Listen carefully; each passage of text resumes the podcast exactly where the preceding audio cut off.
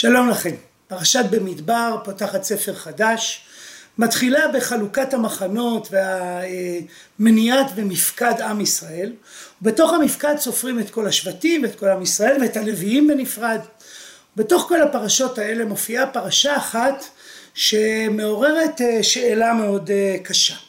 ואלה תולדות, כך כתוב בפרק ג' פרשת במדבר, ואלה תולדות אהרון ומשה ביום דיבר אדוני את משה בהר סיני ואלה שמות בני אהרון והתורה מתחילה למנות הבכור נדב אביהו אלעזר ואיתמר ואלה שמות בני אהרון הכהנים המשוחים וימות נדב ואביהו והיא ממש ככה סוגרת את הפרטים ויכהן אלעזר ואיתמר על פני אהרון אביהם. וכמובן שמיד עולה השאלה שהטרידה כבר את רש"י ואת חז"ל ואת כל הפרשנים היכן תולדות משה? התורה אומרת ואלה תולדות אהרון ומשה. אבל בפועל מונה רק את תולדותיו של אהרון, מה עם תולדותיו של משה, מה בדיוק קורה פה.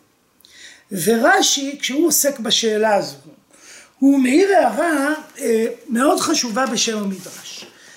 רש"י אומר לנו ממש מעלה את השאלה הזאת ואינו מזכיר אלא בני אהרון ונקראו תולדות משה. לפי שלימדן תורה. מלמד שכל המלמד את בן חברו תורה מעלה עליו הכתוב כאילו ילדו האמירה הזו שהיא כמובן דרש ולא פשט היא אמירה מאוד עמוקה מבחינה ערכית. מדברת על המשמעות של הורות, הורות היא לא רק ביולוגית, הורות היא גם רוחנית, במובן מסוים המורה, המורה, הרב, הרבנית הם ההורים הרוחניים במובן מסוים של ילד והילד נקרא גם שלהם כאילו ילדו. האמירה הזו מתחברת יפה למקום אחר בגמרא שמדברים על פסוק שמייחס את בני מירב למיכל והרי למיכל לא היו ילדים. כתוב אומר שלבני מיכל היו ילדים והרי כתוב ולא היה לה ילד עד מותה. ומכאן חז"ל רוצים ללמוד שמי שמאמץ ילד ומלמדו תורה כאילו הוא ההורה שלו. וכן באמת למיכל לא היו ילדים אבל היא אימצה את הילדים של מירב ולכן היא במובן מסוים האימא שלהם. האמירה הזו היא אמירה ערכית חשובה מאוד אבל היא לא פותרת כמובן את הבעיה ברובד הפשט ואכן פרשנים שעסקו, פרשנים אחרים שעסקו בשאלה הזו ניסו לפתור אותה באופנים שונים. למשל רס"ג אה, עושה מהלך מבריק ומסיים את, ה, את כל פרק ב' בפרק ג' פסוק א' הוא רואה בפסוק הזה סיום של היחידה ולא התחלה של יחידה חדשה וממילא והביטוי ואלה תולדות אהרון ומשה זה סיכום של המפקד וזה לא פתיחה לרשימה. כי אם זה פתיחה לרשימה אז היא באמת חסרה היכן תולדות משה. אבל אם היא מסכמת את רשימת הפקודים אזי ואלה תולדות אהרון ומשה ביום דיבר על בני משה בהר סיני ועכשיו מתחיל קטע חדש. והקטע החדש אומר ואלה שמות בני אהרון וממילא מה הוא סופר? רק את בני אהרון. ואין לנו שאלה היכן בני משה הפירוש המבריק הזה של לעצור בנקודה מסוימת וממילא לפתור את הבעיה בחלק הבא הוא פתרון באמת נפלא אבל הוא חסר כי מה זה ואלה תולדות אהרון ומשה על המפקד של בני ישראל? הרי בני ישראל לא תולדותיהם באמת של אהרון ומשה.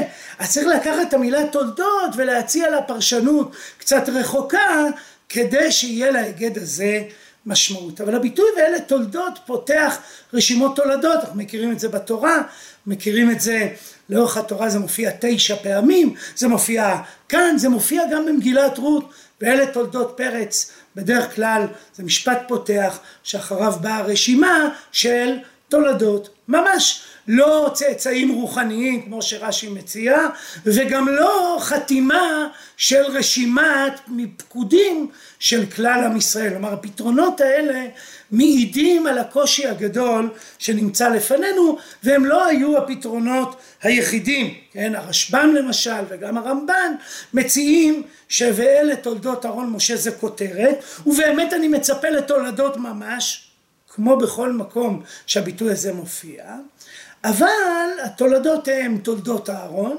ממש ותולדות משה אלה הלוויים שהופיעו בהמשך התורה תדבר על הקרב את מטה לוי תדבר ואני לקחתי את בני לוי ואחרי זה תאמר פקוד את הלוויים וממילא אלה תולדות משה כך מציע רשב"ם בפרשה שלנו והנה הוא מנסה לפתור את הבעיה בצורה אחרת. כלומר, אכן הרשימה צריכה להיות ממומשת. ואלה תולדות אהרון זה רשימת הכהנים, או יותר נכון ההתייחסות לארבעת בניו של אהרון, ואלה תולדות משה, אלה הלווים. אני מניח שכשקצת חושבים על הפתרון הזה, מיד עולה בעיה, האם הלווים הם תולדות משה?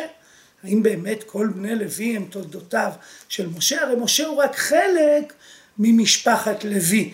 האם נכון, האם זה מה שהתורה בעצם מתכוונת, שכל הלוויים תולדותיו של משה, יש קושי גם בפירוש הזה, ואנחנו באמת עומדים מול פסוק שהוא מבטיח הבטחה גדולה, ואת תולדות אהרון ומשה, אבל המימוש הוא רק ביחס לאהרון, ולא ביחס לתולדותיו של משה. פתרון אחר שמציע ממש פרשן בן ימינו, פרופסור ישראל רוזנסון, הוא בעצם ניסיון לומר שיש פה רצון מכוון להתייחס רק לבני אהרון, כדי להעצים את סכנת המוות שבעבודת המקדש. ואלה שמות בני אהרון הבכור נדב ואביהו אלעזר ואיתמר, אלה שמות בני אהרון הכהנים המשוחים, וימות נדב ואביהו. כלומר התורה רוצה להדגיש שעבודת המקדש היא עבודה מסוכנת, והיא מדגישה את זה דרך בני אהרון. וימות נדב ואביהו לפני אדוני, בהקריבה מזרה לפני אדוני במדבר סיני, ובנים לא היו להם, ויכהן אלעזר ואיתמר, וממילא עכשיו כל הקטע שעוסק בלוויים הוא קטע שמבקש להתמודד עם סכנת המוות שנוצרת בעקבות הקרבה אל הקודש. הקרבה אל הקודש היא דבר נפלא, אבל היא גם דבר מסוכן, ואכן הפרשיות בהמשך מדברות על כך שחלק מתפקידי הלוי שמרו את משמרתו, משמרת כל העדה, שמרו את כל אוהל מועד, והזר הקרב לא יומת, והזר הקרב יומת, ולא יהיה קצף, כלומר הפרשה מוכוונת לסכנה הגדולה שבקרבה יתירה אל המקדש, וממילא היה צריך להדגיש את בני אהרון כתיאור הבעיה, ואת בני לוי כתיאור הפתרון. ולכן התורה עזבה את הרשימה הטכנית של בני משה, קטעה אותה אפילו, השאירה אותה כך, כדי לחדד את העובדה שבני אהרון מתו בקרבה יתרה ואסורה אל המקדש, ושבט לוי הוא הפתרון לבעיה. עד כאן הצעתי כמה פירושים שעלו אה, אה, אה, בקרב הפרשנים ואני אבקש ללכת בכיוון אחר והוא אה, מבקש רגע לשים לב לרשימה במקום אחר. כבר בשמות פרק ו' ערב הפנייה אל פרעה במסגרת עשר המכות שהרי פנו אל פרעה פעמיים בשני מעגלים אומרת לנו התורה רשימת תולדות אלה ראשי בית אבותם, כך בספר שמות פרק ו', פסוק י"ד, אלה ראשי בית אבותם, בני ראובן, מונה את בני ראובן, אחרי זה מונה את בני שמעון, ומונה את בני לוי. והרשימה ממשיכה ומתארת את כל תולדות שבט לוי, ויקח עמרם את יוכבד דודתו, ותלד לו את אהרון ואת משה, ומונים את חייו של עמרם, וסוקרים את בני יצהר ובני עוזיאל, וכולי וכולי, והרשימה מנותבת אל בני אהרון. והיא מתארת ויקח אהרון את אלישבע בת עמינדב, אחות נחשון לו לאישה, ותלת את נדב, ותביאו את אלעזר ואת איתמר, היא ממשיכה לעסוק בבני קורח, וחוזרת אל אלעזר בן אהרון. ואלעזר בן אהרון לקח לו בנו פותיה לו לאישה, ותלד לו את פנחס, והנה הגענו לפנחס, בן אלעזר בן אהרון הכהן. ומי חסר ברשימה? משה ותולדותיו. כלומר, משה מופיע, אבל תולדותיו של משה חסרים, והתורה מסיימת, הוא אהרון ומשה אשר אמר אדוני להם הוציאו את בני ישראל, הם המדברים אל פרעה. כלומר, בעצם מה שעולה, שגם כאן יש רשימה של תולדותיו של אהרון, ואין רשימה של תולדותיו של משה. ממילא יהיה קשה לתת פתרון מקומי. יהיה קשה להציע שדווקא במדבר פרק אה, ג' שם התורה לא מנתה את בני משה כי יש איזו סיבה מקומית. זה נשמע שיש פה משהו הרבה יותר רחב מאשר הערה נקודתית שאפשר להציע בשמות פרק ו', אפשר להציע במדבר ג', אבל אולי כדאי להסתכל על התופעה באופן יותר רחב. אז בואו רגע נדבר על בניו של משה בתורה. הבן גרשום מופיע בפרק ב' שמות פרק ב' כשבעצם משה בורח אל מדיין, הוא נושא לאישה את ציפורה, נולד לו בן ושמו גרשום, הוא אומר גר הייתי בארץ נוחיה. את, את, את אליעזר אנחנו פוגשים באופן סמוי בשמות פרק ד', כשמשה מגיע, יוצא אל מצרים, כתוב שהוא מרכיב את בניו על החמור. עדיין אנחנו לא יודעים שקוראים לו אליעזר, ואנחנו גם לא יודעים מה הסיבה, את זה נגלה בשמות פרק י"ח. בפרשת יתרו, שם התורה לראשונה מונה, אה, מספרת על אליעזר ומסבירה את מדרש השם שיש לאליעזר, כשהיא מספרת בעצם על כך שהם מגיעים אל משה. התורה אומרת ויקח יתרו חותן משה את ציפורה אשת משה אחר שילוחיה ואת שני בניה אשר שם האחד גרשום כי אמר גר הייתי בארץ נוכריה ושם האחד אליעזר כי לא יביא בעזרי והצלם מחרב פרעה. והנה בעצם עולה מכאן שבניו של משה לא היו שותפים ביציאת מצרים. הדבר הזה מסתבר, רקע סיפור חתן הדמים. בשמות פרק ד' יש שם פסוק מאוד מוזר ויבקש השם עמיתו כן, השם פוגש את משה ויבקש עמיתו, עסקנו בזה בשיעור של פרשת שמות, אתם מוזמנים להאזין לשיעור הזה, והנה משה בעצם לכאורה נפרד מציפורה ושני בניו, שאחד מהם הוא הנימול, כנראה אליעזר, או גרשום, ובעצם ממשיך לבדו למצרים. אז בניו של משה לא היו שותפים לחוויה המשמעותית המרכזית הראשונה של עם ישראל, שזה היציאה ממצרים. אבל לפי חלק מן הפרשנים, הם גם לא היו שותפים במתן תורה. והדבר תלוי בשאלה מתי יתרו הגיע. כידוע, יש מחלוקת מאוד משמעותית בין הרמב"ן לבין אבן עזרא ורש"י, שטענו אין מוקדם מאוחר בתורה, ובעצם יתרו הגיע אחרי מתן תורה. אנחנו לא ניכנס כרגע אל המחלוקת הרחבה הזו, אבל הטענה שיתרו הגיע אחרי מתן תורה, יש לה הרבה על מה לסמוך, משום שלכאורה משה שופט את עם ישראל, הוא שופט אותם לפי חוקי התורה, ולכן זה נראה סביר שיתרו הגיע אחרי מתן תורה.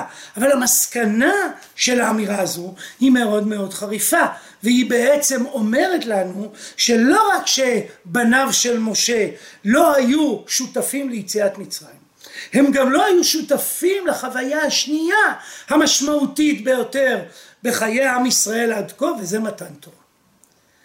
ועדיין התמונה הזו היא לא מבטאת אה, איזשהו ריחוק, אולי איזושהי מציאות. אבל הנה התורה גם לא מונה את בניו של משה.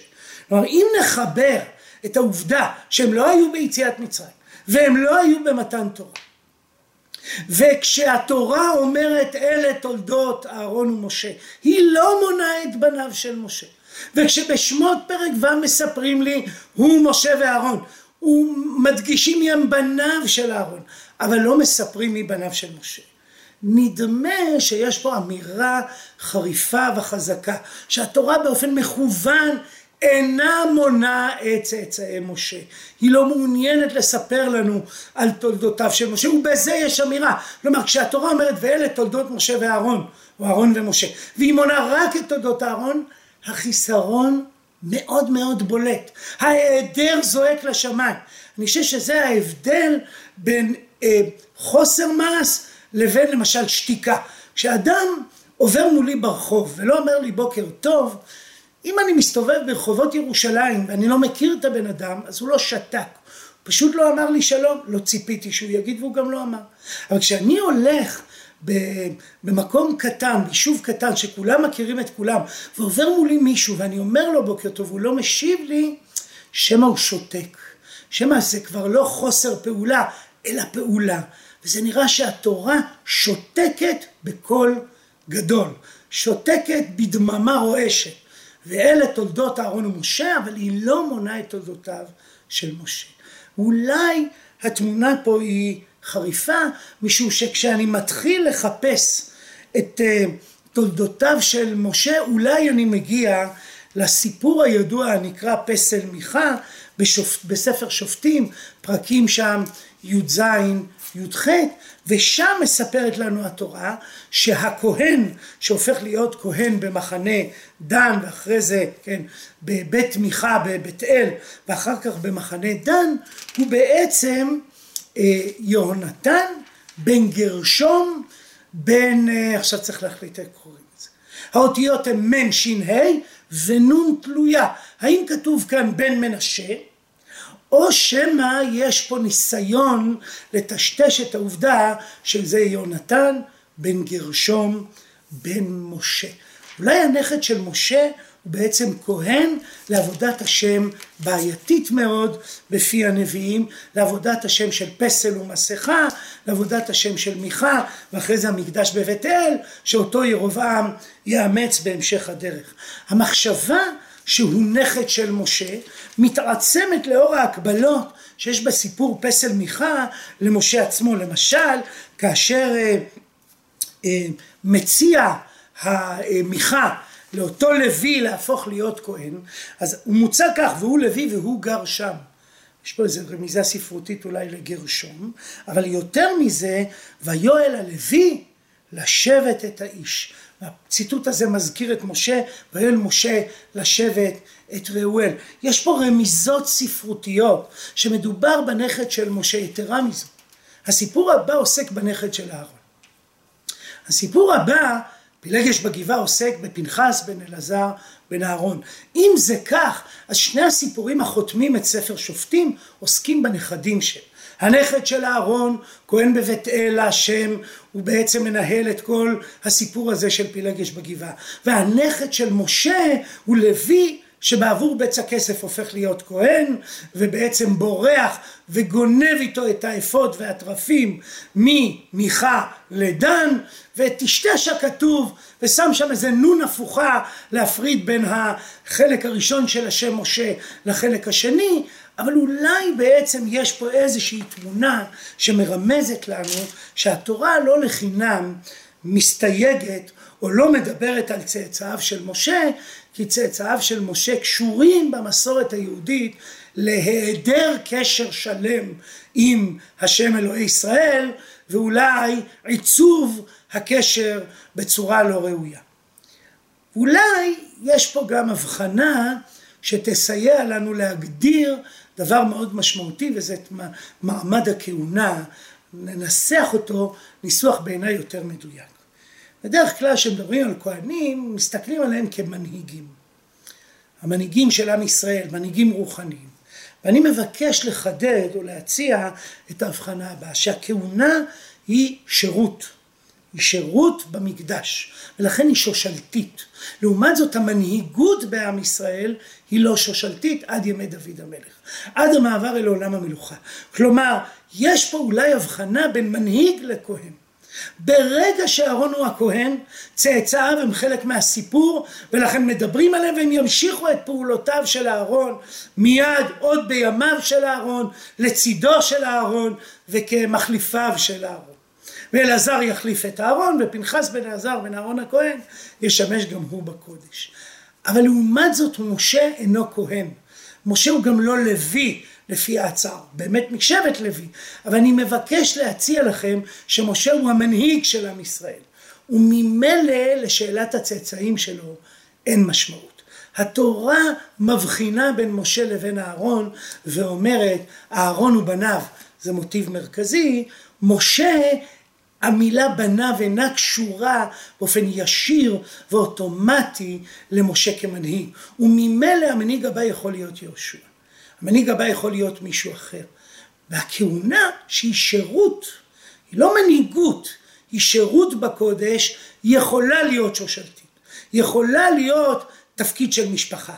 אבל המנהיגות באופן בסיסי עד המעבר אל המלוכה, ואולי המלוכה היא אילוץ, אני מזכיר את הטענה, את המחלוקת על השאלה אם מלך זה מצווה או בדיעבד, ואת עמדת אברבנאל הידועה שמלוכה היא בעצם בדיעבד והיא דבר שלילי, אולי דווקא התורה רוצה באמצע פרשיות המפקד להסביר את ההבדל בין אהרון למשה ולומר כהונה היא שושלתית, ממילא לבניו של אהרון יש תפקיד אוטומטי בסיפור, אם הם נוהגים לא נכון הם ימותו, אבל כהן אחר מהמשפחה יקבל את התפקיד, ולעומת זאת תולדותיו של משה שהלכו בדרך לא נכונה, שהתרחקו, שלא היו חלק מהסיפור של עם ישראל, יזכו לשתיקה המבליטה את העובדה שבציר הזה ייבחר דווקא הראוי ולאו דווקא בנו של המנהיג הקודם.